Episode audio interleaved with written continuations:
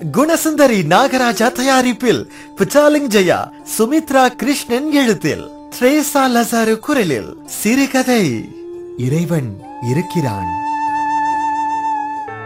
மனிதாபிமானம். அந்த மனித நேயம் எங்கு போய் தொலைந்ததோ தெரியவில்லை.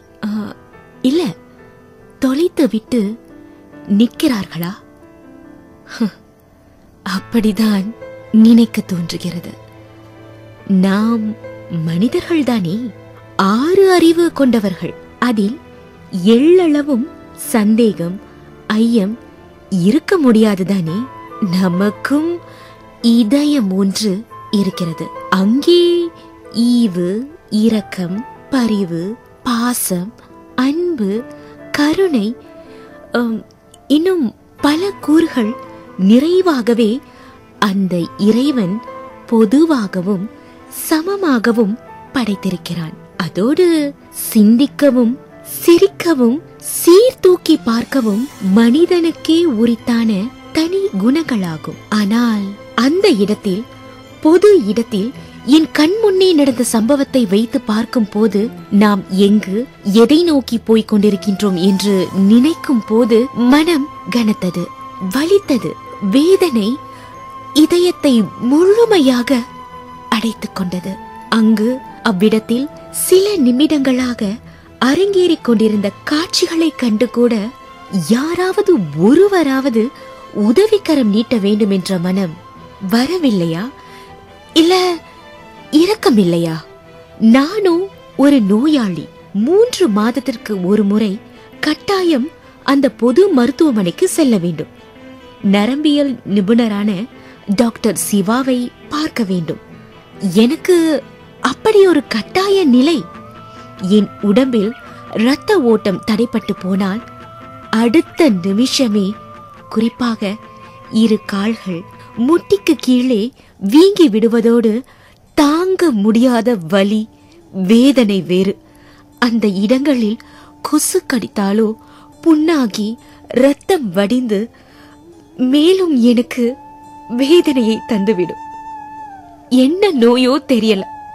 இத்தனைக்கும் எனக்கு இரத்த கொதிப்பு இனிப்பு நீர் போன்றவை இல்லாதது நல்லதா போயிற்று. அவைகள் எல்லாம் என் உடம்புல இருந்திருந்தால் என் பாடு இன்னும் மோசமான நிலைக்கு தள்ளப்பட்டிருப்போன்னு மருத்துவர் சொன்னது. என் நோய் குணமடைந்த பாடில்லை. பணம் குறைந்த அளவுக்கு நோயும் குறைந்திருக்க வேண்டும். அதற்காக போவத நிறுத்த முடியுமா? இல்ல மருத்துவர் தான் நீ வர தேவையில்லை என சொல்லிவிடுவாரா என்ன? மருத்துவர்கள் நோயாளிகளின் நோயை குணப்படுத்த போராடிதான் வருகிறார்கள். அவர்கள் அவர்களின் கடமையை செய்கிறார்கள். அவர்களின் தன்னலமில்லா அளப்பரிய சேவையை பாராட்டியே தீர வேண்டும் அவர்களுக்கும் மேல் ஒருவன் இருக்கிறான். என்பது அவர்களுக்கும் தெரியும். அவனின்றி ஓர் அணுவும் அசையாது என்பது மற்றவர்களுக்கும் தெரிந்த உண்மை. கடந்த பத்து வருடங்களுக்கு மேலாக இறைவனையும் மருத்துவர்களையும் நம்பி நோயை குணப்படுத்த போராடி வருகின்றேன். நான் பிறந்து வளர்ந்த ஊரான சுகமான் பின்னர் மூவார் மலாக்கா கோலாலும்பூர். இப்படியாக தொடங்கி இறுதியில் இப்போது ஜோஹர் பாரு பெரிய மருத்துவமனைக்கு வந்து போய்க் கொண்டிருக்கின்றேன். பணம் தண்ணீராய் கரைந்து கொண்டு வந்தது. கணவர் முகம் சொலிக்காமல் செலவை பற்றி சிறிது கவலைப்பட்டாலும் எனக்காக ஏற்படுகின்ற செலவினத்தை சமாளித்தே வந்தார். அந்த விஷயத்துல நான் அவரை மனதார பாராட்டாம இருக்க முடியாது. இல்லை என்றால் நன்றி கெட்டவள் நான் ஆவேன் பொறுமைக்கும் ஒரு அளவு உண்டல்லவா? என் கணவர் மிகவும் பொறுமையும் புரிந்துணர்வு கொண்டு இங்கிதமாக நடந்து கொள்ளும் மனப்பக்குவம் கொண்டவர். மருத்துவமனைக்கு போவதற்கு முதல் நாள் இரவே ரயிலில் ஏறி புறப்பட்டால்தான் காலை ஏழரை மணிக்குள் மருத்துவமனையில் இருக்க முடியும். இருக்க வேண்டும். சிறிது தாமதமாக சென்றுவிட்டால் நோயாளிகளின் எண்ணிக்கை கூடிவிட மருத்துவரை பார்த்து மருந்து விநியோகிக்கும் கவுண்டரில் கால் கடுக்க நின்று வீடு திரும்ப இருட்டிவிடும். அன்றைய பொழுது அப்படியே கழிந்துவிடும். இப்படி பல தடவைகள் நான் பட்ட அனுபவங்கள் ஏராளம். எனவேதான் தூக்கம் கெட்டாலும் ரயில் பயணத்தை பழக்கமாக்கிக் கொண்டேன். நாளடைவில் அது எனக்கு ஒத்து போயிற்று எனலாம். ஆனால் என் கணக்கு உன்னை ஏன் வருத்திக்கிற ஏற்கனவே கால்வலி. பேசாம அங்க இருக்கிற தங்கச்சி வீட்டுக்கு பஸ்ல போய் தங்கிட்டு மறுநாள் காலையில போலாமே. உன்னை யாரு அடிச்சா அடிச்சு புடிச்சுக்கிட்டு போறதும் வரதும் ப்ச். சொன்னா கேட்க மாட்டியே. என எத்தனையோ தடவை சொல்லி அழுத்து போய்விட்டார். நான் தான் அவர் சொல்லை கேட்கவில்லை. ஆ, கேட்கக்கூடாது என்ற வைராக்கியம் என்பதெல்லாம் ஒன்றும் இல்லை எதுவும் இல்லை மற்றவர்களுக்கு சிரமம். தொல்லை கொடுக்க கூடாது என்ற எண்ணம் தான் வேறொன்றுமில்லை. உடன் பிறந்த தங்கையின் வீட்டில் போய் தங்குவதை தவிர்த்து வந்தேன். இன்று அவளும் இல்லை. அவளுக்கும் என் மேல கோபம். வருத்தம் இல்லாமல் இல்லை. வந்து தங்கிவிட்டு பரிசோதனை முடிந்து அவசரமில்லாமல் அவள் வீட்டில் இரண்டு மூன்று நாட்கள் தங்கிவிட்டு போகலாம் என அவளும் சொல்லி சொல்லி ஓய்ந்து விட்டாள். நான் வாங்கி வந்த வரமோ இல்ல கர்ம வினையோன்னு தெரியல. அன்றும் அப்படித்தான். வலி அதிகமாகிவிட்டது ஒன்று. தூக்கமின்மை வேறு. கண்களை மூடியவாறு அமர்ந்திருந்தேன். அப்படியே என்னையும் மீறி தூங்கிவிட்டேன். எவ்வளவு நேரம் என்று தெரியல. எனக்கு இரு இருக்கைகள் தள்ளி அமர்ந்திருந்தவர் சற்று உறக்கவே பேசி என் தூக்கத்தை கலைத்து விட்டார். தூக்கம் கலைந்ததை பற்றி நான் அவ்வளவாக கவலைப்படவில்லை. அவரின் பேச்சுதான் என் மனதை பெரிதும் சுட்டுவிட்டது. ஆ, வாய் தவறி அவர் சொல்லியிருக்க வாய்ப்பில்லை. அப்படி அவர் சொல்லி இருக்க கூடாது. நாக்குக்கு நரம்பில்லை என்பதால் எப்படியெல்லாம் இது வேண்டுமானாலும் பேசிவிடுவதா? இதுக்கெல்லாம் ஏன் வந்து தொலையுதுங்க? செத்து தொலையாம இங்க வந்துகிட்டு. ச்சீ ஒரு ஒரு ஒரு விவஸ்தை வேணா. சிச்சி தமிழன் மானத்தை வாங்கவே வருதுங்க. ஒரு விவஸ்தை வேணா. என்ன நடக்கிறது இங்க? கண் விழித்து பார்த்தேன். எனக்கு எதிரே சற்று அருகில் அந்த தூணின் ஓரத்தில் உட்கார்ந்திருந்தார் ஒரு வயதான மாது. ஒரு இந்து பெண்மணி. வயது அறுபதுக்கும் மேலிருக்கும். அவரை பார்த்துதான் அந்த மனிதன் பேசியிருக்க வேண்டும் என்ற என் யூகம் சரிதானா என சுற்றும் முற்றும் பார்த்தேன். அந்த வயதான மூதாட்டியை தவிர வேறு யாரும் தரையில் உட்கார்ந்திருக்கவில்லை. சனி ஞாயிறு இந்த இரண்டு நாள் விடுப்புக்கு பிறகு திங்கட்கிழமை அன்று மருத்துவமனையில் நோயாளிகளின் எண்ணிக்கை வழக்கத்துக்கு மாறாக அதிகமாகவே காணப்படும். உட்காரக்கூட இருக்கைகள் இல்லாமல் மணிக்கணக்கில் நோயாளிகள் நிற்க வேண்டிய நிர்பந்தம். கட்டாயம் அன்றைக்கு திங்கட்கிழமை. கூட்டம் நிரம்பி வழிந்தது. இருக்கைகள் இல்லாததால் தானே அந்த மாது கீழே அமர வேண்டிய கட்டாயம். நீண்ட நேரம் நிற்க முடியவில்லை என்பதும் வயதும் நோயும் காரணமாயிருக்கலாம். பாவம் அந்த மாது. நோயின் தாக்கம் வயது முதுமை கவலையும் வேதனையும் அவர் முகத்தில் நன்றாகவே தெரிந்தது. அந்த தூணில் சாய்ந்தவாறு அடிக்கடி தன் இரு கால்களையும் தடவிக் கொண்டிருந்தார் போல் அவருக்கும் கால் முட்டி வலி போலும் வலியின் வேதனையை தாங்க முடியாமல் அந்த தூணின் ஓரத்தின் தரையில் உட்கார்ந்திருந்தார். அவரின் செயலில் தவறேதும் இல்லையே மற்றவரை பார்த்து வீணே பழி போடுவதும் தரக்குறைவாக பேசுவதும் இந்த விதத்தில் நியாயம்? ஆ ஒருவரின் உண்மையான உணர்வுகளையும் உணர்ச்சிகளையும் உண்மை நிலவரத்தையும் அறியாது பேசுவது நாக்குக்கு நரம்பு இல்லை என்பதால் எதை வேண்டுமானாலும் பேசிவிடுவதா? ஆ? பார்க்க போனால் அந்த மாதுவை பார்த்து சற்று பரிதாபமோ இல்லை இரக்கமோ பட்டிருக்க வேண்டும். பேசியவரை பார்க்கிறேன். வயது முப்பதுக்கு மேல் இருக்கும் நல்ல திடகாத்திரமான உடம்பும் கூட. பெரிய நோய் கண்டு அவர் அங்கு வந்திருக்க முடியாது. காய்ச்சலோ சளியோ இல்லை தலைவலியோ என்பதால் வந்திருக்க கூடும் அந்த மூதாட்டியும் ஒரு உயிருள்ள ஜீவன் அல்லவா? அவருக்கு தாய் இருந்தால் அந்த தாய்க்கும் அதே வயது ஒத்திருந்தால் நெஞ்சினில் ஈரம் இல்லாமல் பரிவு இல்லாமல் அப்படிதான் பேசியிருப்பாரா? ஓடிப்போய் உதவிகரம் நீட்டி இருக்க மாட்டாரா? அந்த மாதுவை நோக்கி நடந்தேன்.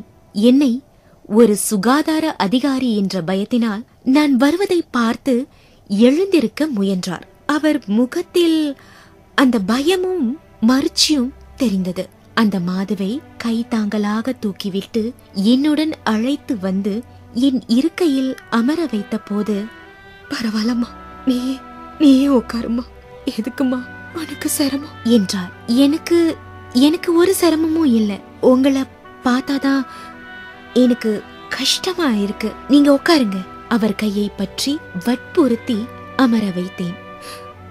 ரொம்ப ரொம்ப ரொம்ப நன்றிமா நன்றி என கூறும் போது அவர் கண்களில் கண்ணீர் தேங்கி நின்றது. உனக்கு ரொம்ப நல்ல மனசுமா பெரிய மக போலதான். இருப்பா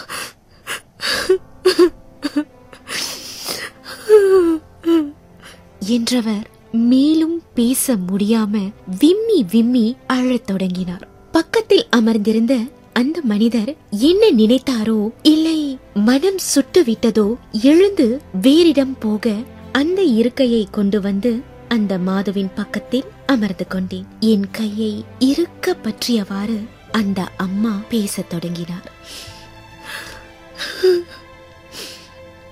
எத்தனை பேருக்கு? இந்த நல்ல மனசு இருக்குமா? ஒருத்தருக்கு உதவுறதுல நாம குறைஞ்சிட போறதில்லம்மா. மொத அந்த பக்கம் இருந்த இடம் கிடைக்காம இந்த பக்கம் இங்க இங்கேயும் இடம் இல்லை.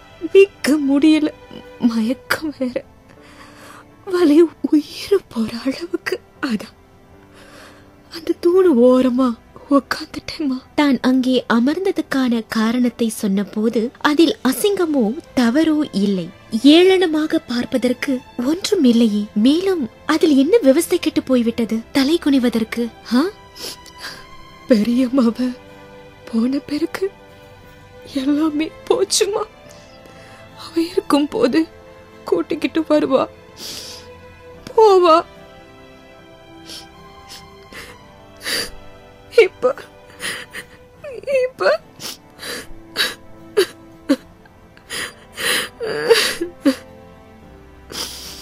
அந்த அம்மாவால் பேச முடியவில்லை. வார்த்தைகள் தொண்டை குழியோடு நின்றுவிட்டது. அழுகை வேறு தன்னை சுதாரித்துக் கொண்டு தொடர்ந்தார் சுமார் ஐந்து வருடங்களுக்கு முன்னர் இப்படிதான் மருத்துவமனை வந்து சிகிச்சை முடிந்து இருவரும் சாலையை கடக்க முயன்ற வேளையில் அந்த அம்மாவால் முட்டி வழியால் வேகமாக நடக்க முடியவில்லை.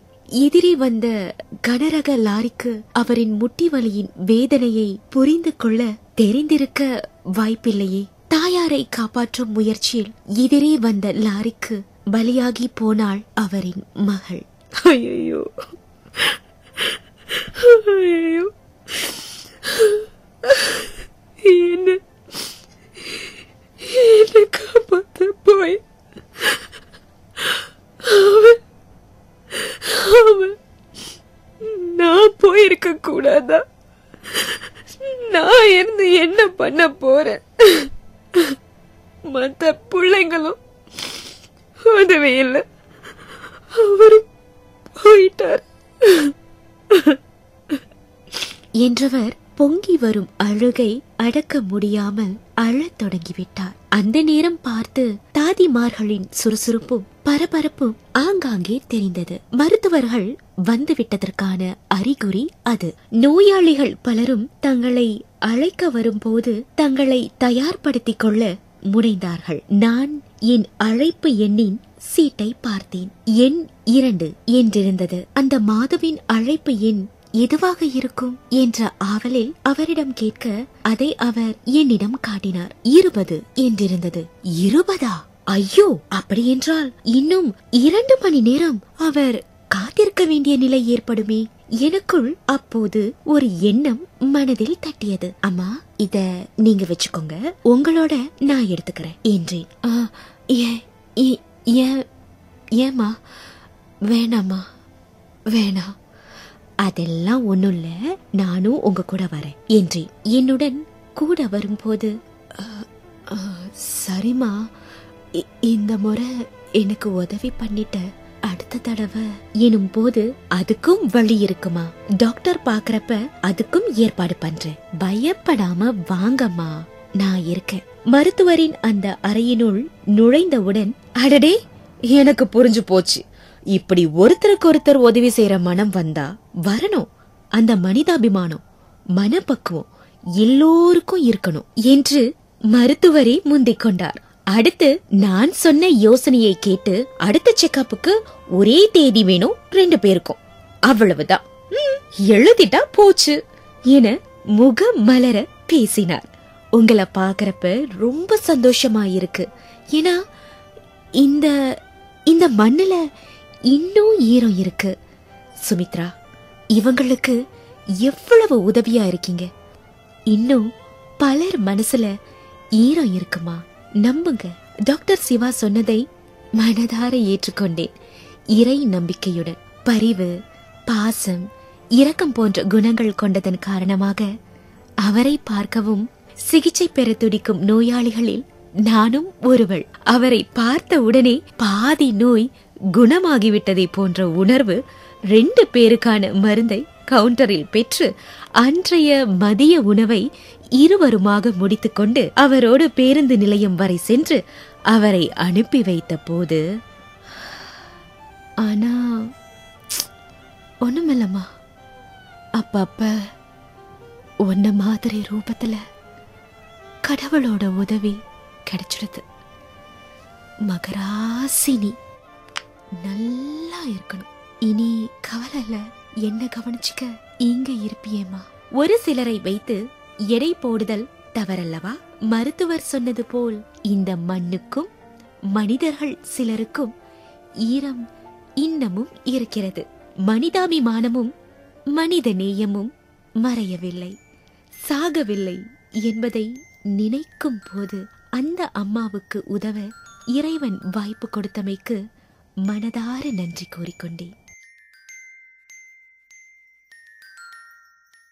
இதுவரை பிச்சாலிங் ஜெயா சுமித்ரா கிருஷ்ணன் எழுதிய சிறுகதை கேட்டோம். இறைவன் இருக்கிறான். குரல் திரேஸ் ஆலசாரு. தயாரிப்பு குணசுந்தரி நாகராஜா.